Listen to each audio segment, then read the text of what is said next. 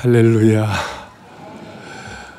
아, 저희가 63 상암 집회를 영적으로 하는 2년, 실제적으로 1년을 준비를 했는데, 제가 준비하면서 우리가 같은 기도 제목이 있었습니다. 오늘 김장님 기도하신 대로, 어, 남북 통일과 특별히 한국교회 회복을 넘어 부흥으로 재부흥의 결정적인 사건이 될 것이다.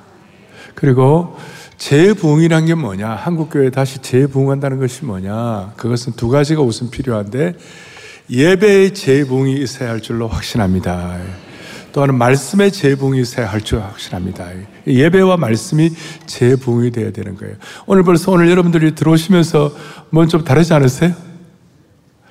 뭐 감각이 이렇게 오늘 예배는 좀 다르요. 왜냐하면 일부 예배 때 우리가 전력 투구를 했어요. 암 예배 때 어, 하나님 한국 예배를 살려달라고 했잖아요. 그런 마음으로. 그래서 어, 한 1, 2년 동안 제가 간단하게 말씀을 하고 이게 제가 주일 설교를 할 터인데 여러분의 모든 예배가 거룩한 성공이 일어나기를 바라는 것입니다. 첫 번째, 여러분 예배는요 예배 드리기 전에 결정되는 거예요. 아주 중요한 거예요. 성공적인 예배는 예배당에 들어오기 전에 이미 결정되는 것이에요. 그러면 예배당에 들어오기 전에 결정된다는 것은 어떤 뜻인가 하면 반드시 여러분 들어올 때마다 거룩한 기대감을 가지고 들어와야 돼요. 반드시 매주 하나님 거룩한 기대감을 갖고 있습니다. 하나님 오늘 이 거룩한 기대감을 가지고 왔는 줄 주님은 아시는 줄로 믿습니다. 이렇게. 그러면 거룩한 기대감은 구약이나 있는 성도들 쭉 보면요. 거룩한 기대감을 갖는 성도들에게 나타난 공통적인 현상에서 그것이 뭐냐면요. 이것입니다. 하나님 거룩한 기대감을 가지고 왔다는 것은 모인다는 것은 오늘 예배를 통하여 하나님의 음성을 들을 것이라는 기대감을 갖고 모이는 것이에요. 오늘 하나님이 여러분들에게 개인적인 음성을 들려주시기를 원하는 것입니다. 말씀을 통하여 오늘도 잠시 세상에 내가 밑에서 보면 옆에서 보면서 기가 막혀요. 너무너무 찬송을 오늘 마칠 때 또 찬송할 때 찬송을 통하여도 들려주신 말씀이 있을 것이에요. 기도를 통하여 들려주는 말씀이 있을 것이고 여러분의 헌신을 통하여 주님이 하시는 말씀이 있을 것이고 성도의 교제를 통하여 주시는 말씀이 있을 거예요. 오늘 마치고 나가면서 우리 성교 컨퍼런스에다가 뭐 여러 가지 하시는 거 쭉 글로벌 강장 나가시면서도 아 주님께서 내 개인적으로 주시는 음성이 있을 것이에요. 정리합니다. 예배는 예배 들어오기 전에 결정되는 것이다. 반드시 거룩한 기대감을 가지고 들어와야 한다. 거룩한 기대감의 핵심은 오늘도 주님이 나에게 살아계신 하나님의 음성을 들려주실 것이다. 말씀과 기도와 찬양과 헌신과 교제를 통하여 오늘 이것이 이번 주 여러분들의 삶의 여정이 되시기를 바랍니다. 자, 오늘 저는 죽음의 신비에 대해서 오늘 좀 어, 중요한 말씀을 나누고자 합니다. 지난 31일 날 긴급 재난 경보 받으셨습니까? 그 아침 6시 몇 분쯤 됐는데 저는 그거 할 때 이렇게 어, 상암 집회 종료 모임이 있어가지고 아침에 목사님 모임이 있어가지고 아침에 어, 차를 타고 나가는 길이었어요. 또 왔더라고요. 그리고 경보 사이렌도 들으셨어요? 어떤 생각이 드셨어요? 죽음과 같은 긴급함, 저는 죽음과 같은 긴급함을 몇 번 맞이한 적이 있는데, 진짜 어려워지면요, 우리가 할 게 없어요. 뭐, 사이렌 울려도 갈 데도 없다니까. 그런데 마침 그날 우리 교회 일찍 출근한 우리 교회 직원들이 그 문자를 보고, 오, 아, 우리가 살려면 안아주시면 본당에 내려가야 되겠다. 여기를 내려와야 되겠다. 어, 이제 이런 생각을 하고, 그렇게 막 그 마음을 가지고 했대요. 했는데 여러분 재난이 있고 위기를 당하면 사나에게 본당에 오면 사는 것입니다. 이 내용은 상당히 의미심장한 것이에요.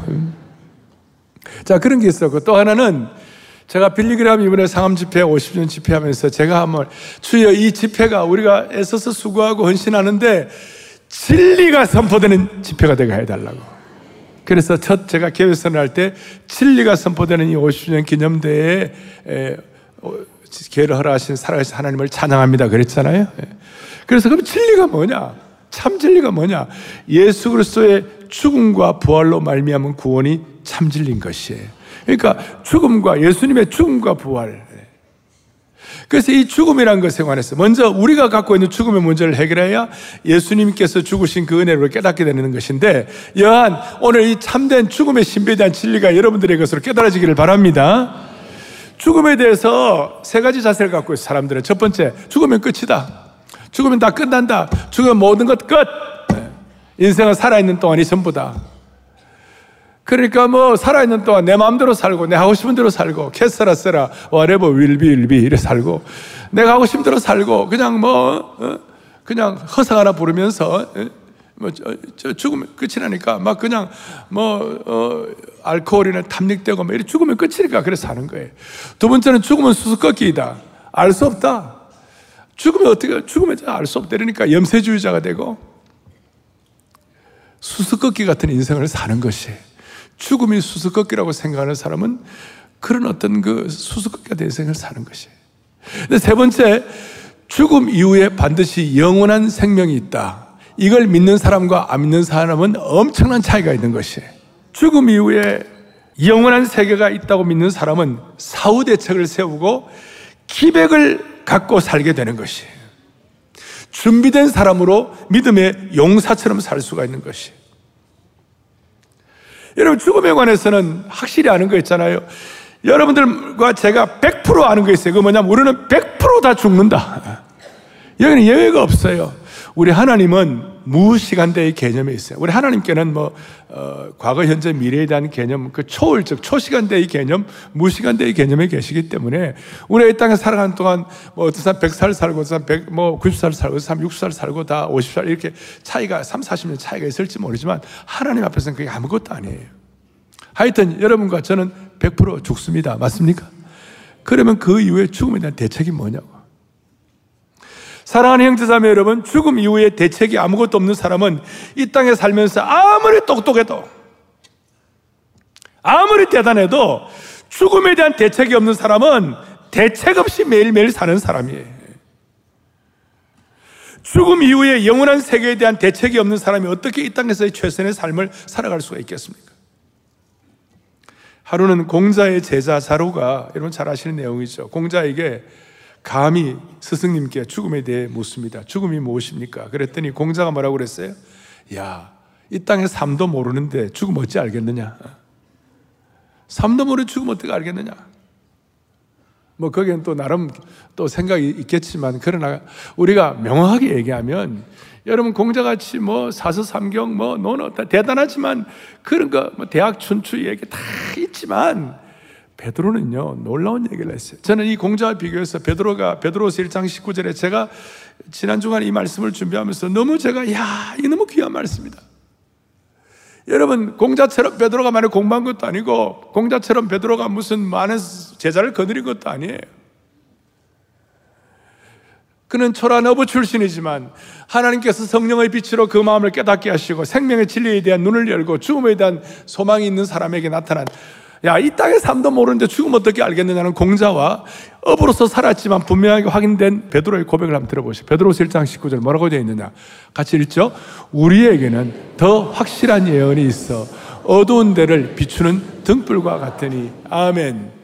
우리에게는 확실한 예언을 갖고 있네. 베드로가 그 예언이 뭐냐? 이게 어두운 데를 비추는 등불과 같다. 사람들은 다 깜깜해요. 아주 그냥 아주 그 마음이, 마음이 죽음 이후의 것에 대해서 모두가 다 깜깜한 암흑같이 아무것도 모르는 그런, 그런 빛이 없는, 깨달음이 없는, 통찰력이 없는 그런 깜깜함 속에 있는 거예요. 그런데 그 깜깜한 어둠 속에 여러분 등불 한 비춰봐요. 얼마나 놀랍습니까? 거기에 손전등이라도 비추고 거기에다 성냥불을 한번 켜봐요. 환하게 빛나는 것이죠. 그것뿐만 아니라 1장 19절 뒤에 뭐라고 나와 있는가 이렇게 나와 있어요. 같이 보죠. 날이 새어 새별이 너희 마음이 떠오르기까지 너희가 이것을 주의하는 것이 옳으니라 그랬어요. 죽음 이후의 세계뿐만 아니라 여러 우리 우리 삶의 영적인 어떤 질문들이 있을 때에 그 모든 어두움의 시간이 지나가고 날이 새어 샛별이 너희 마음에 떠오르기까지 너희가 이것을 주의하는 것이 옳으니라. 우리가 깨닫는 것이 있는데 오늘 죽음 이후 신비에 여러분들의 말씀하는 이것이 여러분들에게 샛별 같은 은혜 되기를 바라는 것이 샛별의 총명함과 샛별의 청신함과 샛별의 청명함이 여러분들에게 주어지기를 바라는 것이에요 공자도 못 깨달은 것을 첫 번째 우리가 샛별처럼 깨닫는 것이 무엇인가? 오늘 보면 1절을 보겠습니다. 만일 땅에 있는 우리의 장막집이 무너지면 이 고린도후서 5장 1절 10절까지는 이 죽음 이후의 신비에 대해서 너무나 영광스러운 말씀이에요. 그런데 1절에 이렇게 1절 뒤에 이렇게 나와 있어요. 하늘에 있는 영원한 집이 우리에게 있는 줄 뭐라고 되어 있어요? 아느니라. 오늘 첫 번째 첫 번째 우리가 주제가 뭐냐? 아는 것. 우리는 아느니라. 공자도 모르는데 이태계, 이황, 뭐 이기, 이원론, 뭐 한국의 철학자들, 뭐 대단한 사람들 다 모르는데 우리는 오늘 이 시간 아느니라. 말씀에 대한 거룩한 기대감을 가지고 나온 성도들에게 알게 하시느니라. 뭘 알게 하시는가? 사랑하는 여러분, 죽음이 왜 어려워요? 사람들은 죽음 얘기가 나오면 다 두려워하는 것이. 죽음은 두려움을 가져오는 거예요. 그 두려움 가져오는 것 때문에 사람들이 극복이 안 되는 것이에요. 그래서 죽기 되면 죽기 직전 되면 뭐 아무리 대단한 다 두려워하고 다 힘들어하고 뭐 몸도 육신도 아픈 거 있겠지만 영적으로 길이 없으니까 깜깜한 절벽이니까 꽉 막혀 있으니까 깜깜하니까 다 두려운 거예요. 그런데 주님께서 우리에게 아느니라 뭘 깨닫게 우리 성경 전체를 통해 아는 것이 있어요. 그거 뭐냐? 보통 우리 성경이 성경에서 신약에서 말하는 성경은 대부분 구약 성경을 말씀하는 거예요. 구약 성경 전체를 딱 일목요연하게 요약을 해가지고 깨닫게 하시는 건 뭐냐면 히브리서 히브리서의 말씀인데 히브리서 가운데 히브리서 2장 14절 15절에 참 기가, 말, 기가 막힌 말씀이 있어요. 자, 모든 사람이 죽음을 두려워해요. 그런데 우리는 왜 죽음을 두려워하지 않을까? 예수 믿는 사람들은 피해 복음을 가진 사람들은 왜 죽음을 두려워하지 않을까? 그 이유가 뭘까? 히브리서 2장 14절 이와 같이 나와 있어요. 같이 보겠습니다. 이 14절만 자녀들은 혈과 육에 속하였으며 잠깐만요. 우리가 다 혈과 육에 속했죠? 우리 다 육신의 몸을 갖고 있죠? 그 다음 또요. 그도 또한 같은 모양으로 혈과 육을 함께 지니심은 자 중요합니다. 그가 누굽니까? 메시아 대신 예수님이 우리와 똑같은 육신의 몸을 소위 성육신을 입으셔서 혈과 육을 함께 지니심은 그 이유는 그 다음 중요합니다. 죽음을 통하여 죽음의 세력을 잡은 자 곧 마귀를 멸하시며 그 다음 또 15절에 같이요.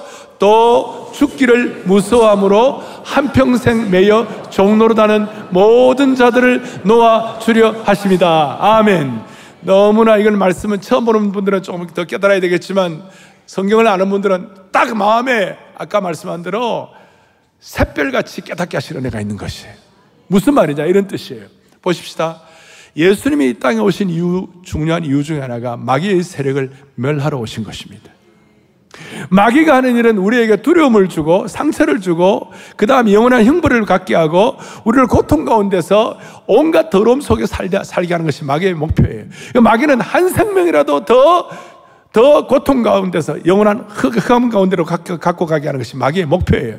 예수님은 우리에게 선한 목자가 되어가지고 이 땅에 오신 중요한 마귀의 세력을, 이런 잘못된 마귀의 세력을 멸하시기 위하여 고통과 저주와 더러움과 오욕과 수치와 부끄러움과 형벌 속에 있는 우리들을 하나님 예수님께서는 오셔 가지고 피해 복음을 통하여 용서의 강을 통하여 우리에게 은혜를 주심으로 말미암아 마귀의 세력을 멸하시기 위하여 그래서 2장 15절 다시 한번 뭐라고 나와 있냐면 이렇게 나와 있어요. 죽기를 무서워함으로 한평생 매여 종노하는 자들을 자유케 하시는 것이에요. 오늘 여러분과 저는 죽음의 두려움을 극복한 하나님의 신실한 종들이 된 것입니다. 이건 너무나 신비한 것이. 예수 그리스도의 피해 복음, 그 피해 복음을 믿는 사람들마다 용서의 용서의 강을 경험하게 되는 것이. 피해 복음을 깨닫는 사람들은 용서의 강, 은혜의 강을 경험하게 되면 그 우리 뒤를 따라오는 사냥개와 늑대와 마귀 같은 못된 군사들이 은혜 우리가 은혜의 강을 지나는 동안에 우리의 냄새를 다 잊어버리고 우리를 추적하지 못하도록 만들어 주시는 것입니다. 자, 오늘 우리는 예수님께 우리의 죄가 용서받도록 그리스도의 십자가 앞에 나와서 피해 복음 앞에 주님, 우리의 죄가 주님의 용서, 피해 복음 때문에 용서받은 줄로 믿습니다. 이렇게 한 사람들인 거예요. 맞습니까? 이 지상에서 대단한 위인들이 있습니다. 대한민국의 제일 위인이 누굽니까? 뭐, 뭐, 어? 어? 어? 세종대왕이다. 그 다음에 이수인 장군이다. 그래서 광화문에 두, 두 분만 있는 거 아니에요, 지금? 그런데 아무리 위인이라 할지라도 여러분들이 이순신 장군님 나의 죄를 용서해 주옵소서 한 적 있습니까? 웃기네. 세종대왕님, 나의 모든 허물과 모든 연약함과 모든 죄를 용서하여 주옵소서. 말이 안 되죠. 이 땅에서 오직 유일한 분, 예수 그리스도에다 눈을 열고 성령님을 통하여 주님, 내 죄의 문제는 예수님의 피의 복음밖에는 나의 죄를 씻기는 예수의 피밖에 없네. 이걸 믿는 사람들은 마귀의 세력을 멸하는 예수 그리스도의 자녀가 되는 것이에요. 그리고 주님께서 그 죽음의 권세를 이기시고 부활하여 첫 열매가 되니까요. 그 첫 열매란 게 오늘 우리들을 위하여 첫 열매가 되신 것이. 우리들을 위하여 본보기가 되신 것이. 그래서 우리 주님은 죽음의 두려움에 있는 모든 사람들을 구원하셨고 이 땅에 있는 육신의 죽음을 죽이신 것이에요. 죽음을 극복하게 하신 주님을 찬양하는 것입니다.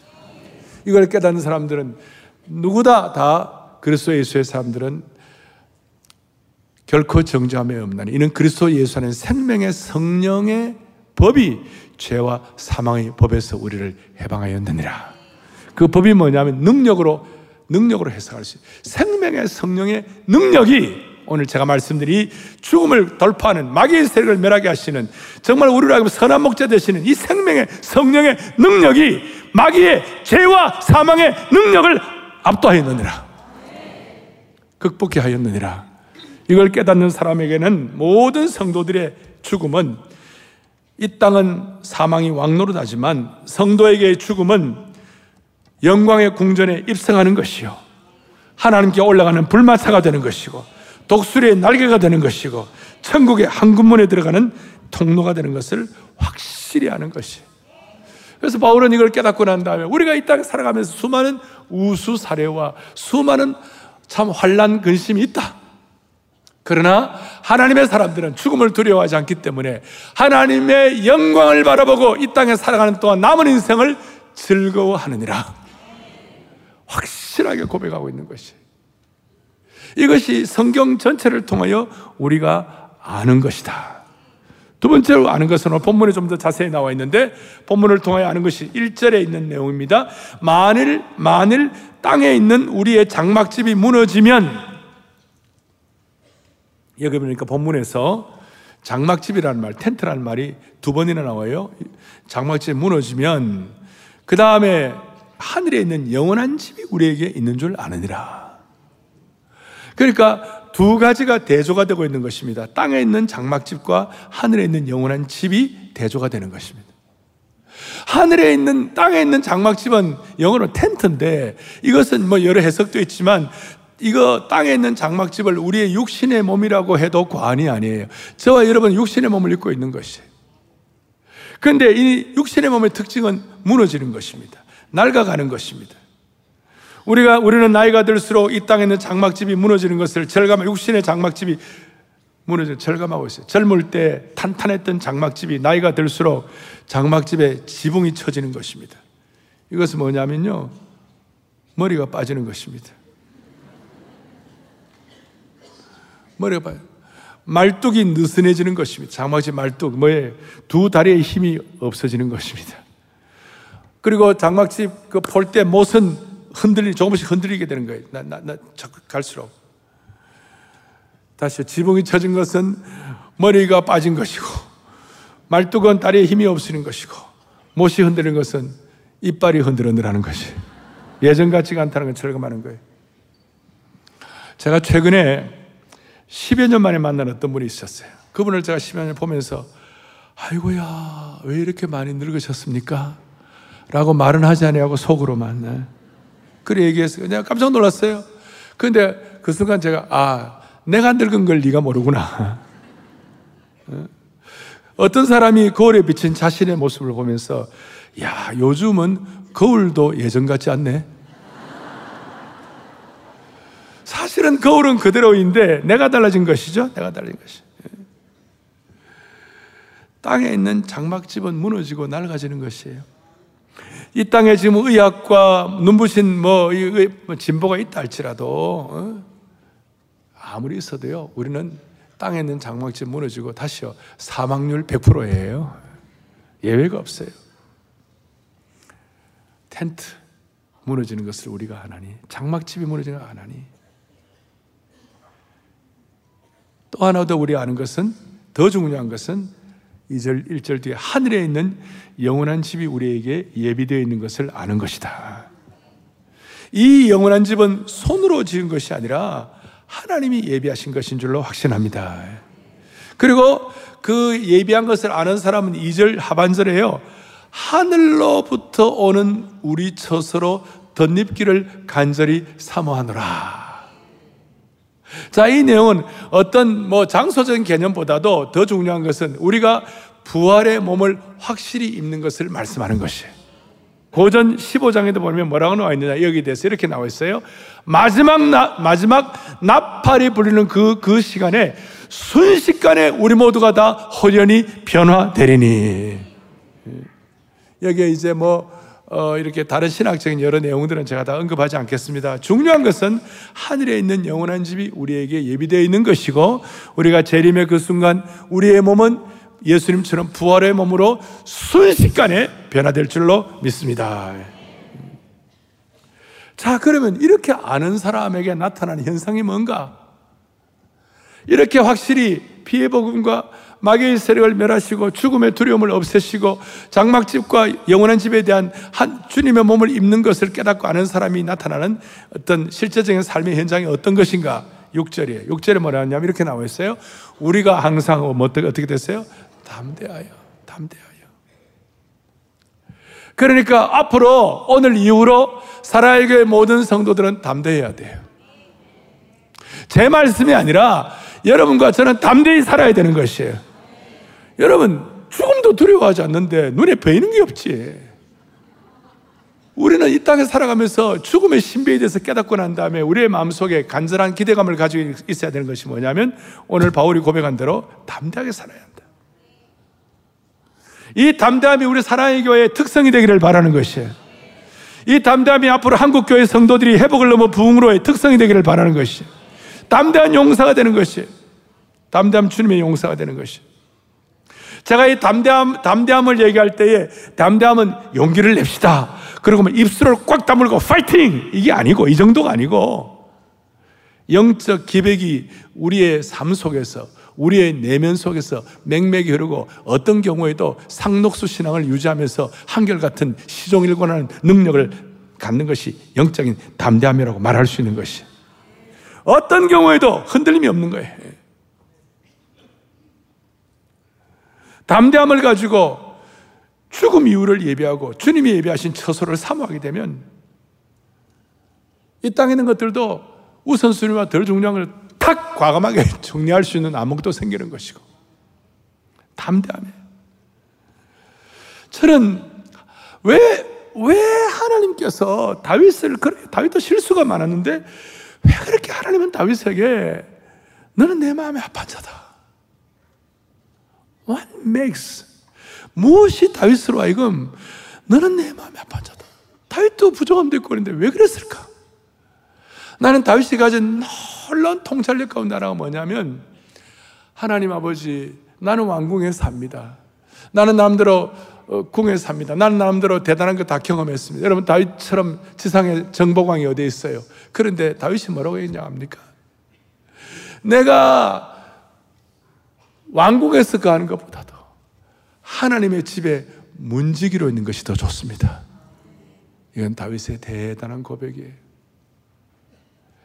쉽게 말하면 이 땅에서의 첫날보다도 천국에서의 한 날이 더 낫다는 것이. 그래서 우리가 죽음 이후를 두려워하지 않고 죽음의 신비를 깨달은 사람들은요, 제가 좀 이런 용어를 써서 죄송한데 앞으로 문지기 신학이라고 그럴 거예요. 문지기 신학을 우리가 가져야 되는 것이. 우리는 죽음을 두려워하지 않는 은혜를 깨달은 사람들은 야, 이 땅에서 왕궁에 사는 것보다도 하나님 나라의 문지기로 있는 것 더 낫다. 어떤 장소적 개념을 뛰어넘어 가지고 여러분들의 살아가는 이 땅의 삶의 담대함과 역동성, 하나님 나라 용사로서 그래서 이런 담담이 있으면 이 땅에 있는 것들 너무 자고면하지 아니하고 영적인 용사가 되어 가지고 거룩한 홀로 서기가 가능하다 이 말이에요. 좀 누가 상처 주고 좀 이렇고 어렵고 이렇게 이렇게 있어도 하나님 아버지 나는 하나님 나라의 문지기 신학을 가진 줄로 믿사오니 이걸 통해서 거룩한 용사가 되게 하여 주시옵시고 이걸 통해서 주님 내 사람들에게 너무 영향받지 않고 사건에 너무 영향받지 않고 조금도 두려워하지 않는 내가 뭘 걱정합니까? 하나님 내가 믿음에 홀로서기 있게 하여 주시고 일마다 때마다 믿음 보고 하게 하여 주십시오. 믿음 보고 1.0 믿음 보고 2.0 믿음 보고 3.0을 하게 하여 주시옵소서 여러분 우리 주위에는 가까운 사람도 떠나고 가족도 떠나고 육신의 장막도 약해지고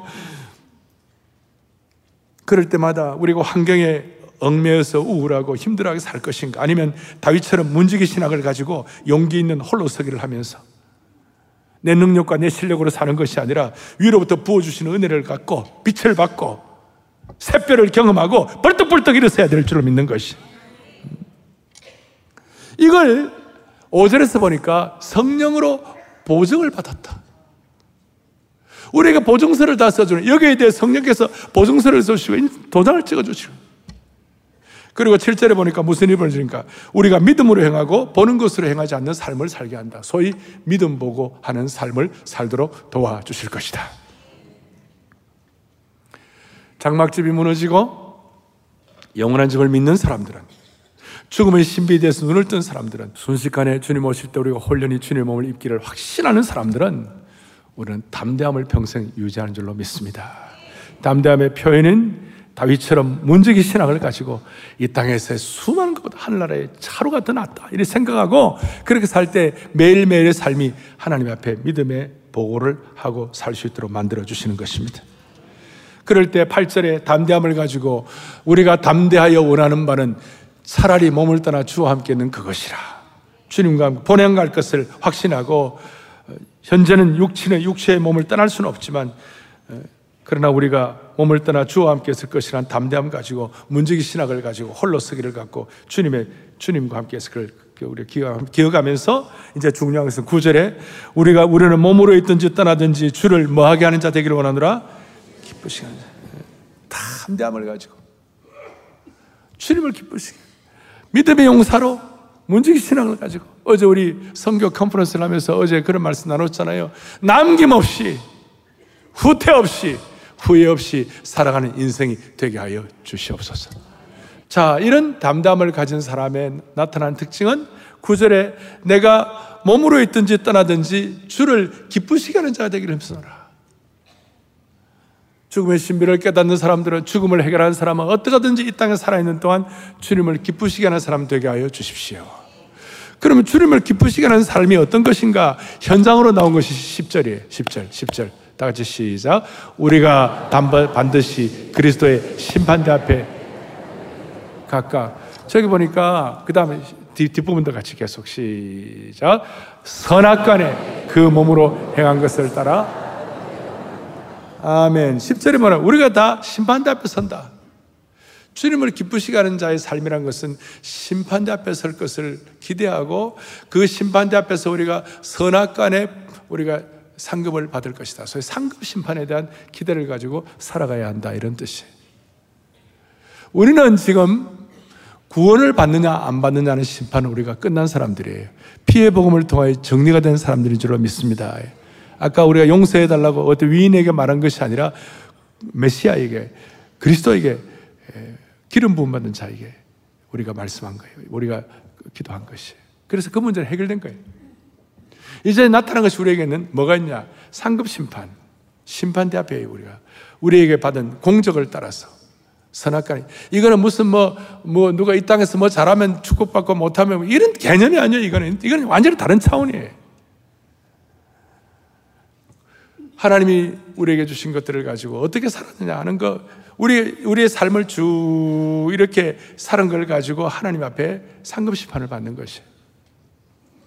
이걸 왜 이렇게 제가 좀 이렇게 오늘 말씀을 드리는가 하면, 과거에 16세기에 캐톨릭이 너무나, 그 당시에 캐톨릭이 너무나 부패를 하고, 그 다음에 이 소위 사람의 구원, 구원을 가지고 장난을 쳤어요. 오직 의인은 믿음으로 말미암아 살리라. 구원은 예수를 피로 받는 것이에요. 맞습니까? 그런데 그 구원을 공로주의로 공로주의로 우리 행한 바에 따라서 구원을 받는다. 이런 식으로 표현을 해가지고 말틴 루터가 너무 열받아가지고 그건 아니다.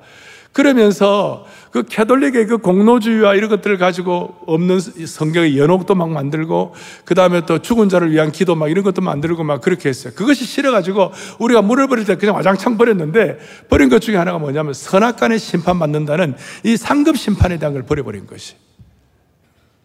구원받은 자는 상급 심판을 잘 받을 수 있도록 은혜로 준비하는 하나님의 백성이 되는 것이에요. 이게 아주 중요한 것입니다. 그래서 이 상급은 은혜 받은 자에게 나오는 자연스러운 행위가 되어야만 하는 것이. 이런 거 있잖아요. 시험 준비를 열심히 최선을 다하여 이렇게 한 사람은 시험 볼 날이 두려워요. 시험 볼 날을 막 기대해요. 저는 그런 거 한 번도 안 해봤습니다. 그런 분도 있을지 모르는데 정말 시험 준비를 최선을 다해 잘하고 막 그렇게 하면 시험 볼 날을 막 기대하면서 막, 막 그래 해요. 네. 그렇게 하는 거예요. 뭔가를 열심히 준비하면 그날이 와도 두렵지가 않는 것이죠. 그런데 이제 이런 하나님의 기쁘시게 하는 것, 상급 심판, 이런 것들이 좀 늘 마음속에 다짐이 되고 확고하게 좀 뭔가 와닿을 수 있는 뭐가 없을까? 그런 좀 현장을 보고 좀 도전받고 그런 게 없을까? 그게 바로 양화진이에요. 아멘. 양화진 선교사람들 묘에 가면 거기가 상급 심판과 살아온 삶의 선교사람들의 히스토리가 다 들어있는 것이. 그래서 우리 교회 지금 올해도 한 1,500 몇십 명이 선교 나가잖아요. 국내 선교 700한 5, 60명, 단기 선교 한 700한 5, 거의 1,500명이 나, 해외 선교 700, 700이 넘게 나가는데. 그 나가기 전에 단기 선교팀들 나가기 전에 양화진 묘소에 가가지고 딱 서 있기만 해도 좀 각오가 되는 것이 나를 좀 추스려주고 나를 문지기 신학으로 나를 용, 그, 그리스도 용사로 믿음의 홀로 서기를 감당할 수 있도록 좀 다짐하게 하는 것이 양화진 묘역이에요. 거기 가면 어, 몇 분들 제가 좀 해놨는데 거기 하나님께 영광, Give God the glory 이렇게 해가지고 윌리엄 베어드 이 세대를 묘지해요. 숭실대학을 그 만들었던 윌리엄 베어드 선교사님의 자녀들이 주가 거기 있어요. 그 다음 또 나는 웨스트민스터 사원보다 한국 땅에 묻히기를 원하는 여러분 잘 아시죠? 헐버트. 또 그 다음 그 유명한 만일 내게 줄 수 있는 천 개의 생명이 있다면 나는 조선을 다 바치리라. 루비 켄드릭. 저런 그 내용 들으면 우리가 마음에 숙연해지잖아요. 근데 양화진에 가서 볼, 볼 양화진에만 가고 봐야 되나? 좀 무슨 길이 없나? 그런데 우리가 몇 년 동안 준비를 하면 하나님께서 우리에게 사랑의 동산을 주신 줄로 믿습니다. 저는 이 사랑의 동산을 위하여 기도, 소위 memorial park인데 양평에 아주 그 참 괜찮은 지역에 하나님께서 우리에게 주셨어요. 제가 그걸 이건 도대체 하나님 우리에게 왜 주시나? 어 목사, 앞으로 양평 사랑의 동산은 제2의 양화진 묘가 되어야 하는 것이야. 양화진에는 풀타임 선교사들이 거기 가서 살았다면 여기 양평에 있는 사랑의 동산은 사랑의 교회 제자 훈련 목회 철학을 가지고 한 생애 동안 보냄받은 소명자로서 온전한 예수님의 제자로서의 평생에 달려갈 길을 달린 그런 사람들의 삶의 현장이 되어야만 하는 것이야. 라틴어로 missio historia. mission history. 선교적 삶을 살았던 곳이 되어야만 하는 것이야. 그런 깨달음을 주시는 거예요. 그러면서 그 양평 그 사랑의 동산에 대해서 사랑의 동산은 죽은 자의 고귀한 삶을 통하여 산자의 영혼을 깨우치는 장소가 될 것이다. 이런 깨달음을 주셨어요. 예. 죽은 자의 고귀한 삶을 통하여 산자의 영혼을 깨우는 장소가 될 것이다. 자, 이걸 하면서 제가 깨달은 몇 가지 진리가 있는데 여러분과 저는 태어난 곳은 다 달라요. 어떤 사람은 지방에 태어나 어떤 사람 서울 태어나고 조선 팔도에 태어나고 심지어 우리 교회 교원들 가운데 북한에서 태어난 우리 북사선 식구들이 있어요. 북한 사랑의 선교회. 어떤 사람 또 해외에서 태어난 분들도 있어요. 태어난 고향은 다 달라요. 그런데 돌아갈 본향은 같아요. 그래서 제가 태어난 고향은 다를지 모르지만 돌아갈 본향은 같다. 나와야 되는데. 시작. 하나님의 자녀들은 고향은 다르지만 아멘. 그래서 성경은 참 재밌는 게요. 태어난 생일보다도 장례식을 훨씬 더 많이 언급하고 있어요. 오죽하면 장례식 가는 자가 더 지혜로운 자다. 돌아갈 본향에 대해서 깨달음이 있으니까. 성경의 생일은 그 장세기 4장의 바로의 생일과 또 그 복음서에 보면 헤롯의 생일을 잠깐 언급하고 나머지는 다 장례식이에요. 그래서 성경은 묻히는 장소가 중요하다고 생각했어요. 이스라엘 사람들에게는 지금도 태어난 고향보다도 죽고 묻히는 장례 장소가 중요한 것이 제 얘기가 아니고 아브라함이 175세를 살면서 후손들의 꼭 필요한 유산을 남겼어요. 레가스를 남겼어요. 그 물질적인 것이 영적 유산의 표지 표현으로서 뭘 남겼냐면 막벨라구를 사가지고 거기에 자기도 묻히고 아내도 묻히고 이삭도 묻히고 야곱도 묻히게 했어요. 3대와 같이 묻혔어요. 여기는 홀로 성령이 주신 음성이 있는 것이에요. 여러분들이나 제가 다시 한번 제가 태어난 고향은 달라도 돌아갈 본향은 같아야 되는 것이. 그 3, 4대가 같이 묻힐 때더 은혜가 있는 곳이. 그래서 사랑의 동산이 돌아갈 본향의 하나의 예표가 되게 하여 주십시오. 선대들의 믿음의 순례기를 보고 후대들이 이 땅에서 제대로 살아갈 수 있도록. 정리를 하겠습니다. 사랑하는 형제자매 여러분, 많은 사람들이 심판대 앞에 서는 것을 먼 일로 여기는 것입니다. 심판대 앞에 서는 것이 나와 상관이 없는 일로 여기는 것입니다. 그럴 때마다 이 사랑의 동산을 볼 때마다 내가 주님 앞에 설 때 부끄럽지 않아야 되지 않겠는가 그걸 결심하고 도전받는 그런 장소가 되기를 소망합니다. 우리는 아픔을 경험하고 사랑하는 가족이 떠날 때 눈물이 납니다. 그런데 우리가 하나님 나라의 문지기 신학을 가지고 믿음의 홀로 서기를 하고 상급을 바라보면서 죽음을 두려워하지 않게 되면 우리는 죽음조차도 담담하게, 대담하게, 담대하게 맞이할 수 있는 줄로 믿습니다. 이것이 성교적 삶이요. 하나님께 영광을 올려드리는 삶이라고 확신하는 것입니다. 오늘 이 귀한 은혜가 여러분들에게 전달되어 피차 서로 격려하고 서로 축복하는 시간 되기를 축원합니다. 자비로우신 하나님 아버지 죽음조차 극복하시고 마귀의 세력을 멸하시고 우리 모두에게 죽음의 두려움을 해결하게 하신 하나님의 은혜와 사랑을 찬양 영광 올려 드립니다. 우리 모두는 나이가 들어갈수록 몸이 약해지고 육신의 장막지 무지는 것을 절감합니다마는 그러나 우리에게 죽음은 영원한 처소인 하나님 나라의 영광의 궁전에 들어가는 영광의 문인 줄로 믿습니다. 어떤 상황에서도 담대함으로 승리하게 하여 주시옵소서. 문지기 신학을 가지고 담대함을 가지고 하나님 나라의 용사가 되어서 이 시대에 믿음 보고를 하고 심판대 앞을 준비하는 기쁨으로 심판대 앞을 준비하는 하나님의 귀한 종들로 삼아 주시기를 원하옵나이다. 그리하여 예비하여 주신 사랑의 동산이 영원 구원의 플랫폼이 되게 하여 주시옵시고 성교적 가슴이 뜨거워지는 그런 제2의 양화진 묘지가 되게 하여 주시옵소서. 우리 주 예수 그리스도를 받들어 간절히 기도 올리옵나이다. 아멘.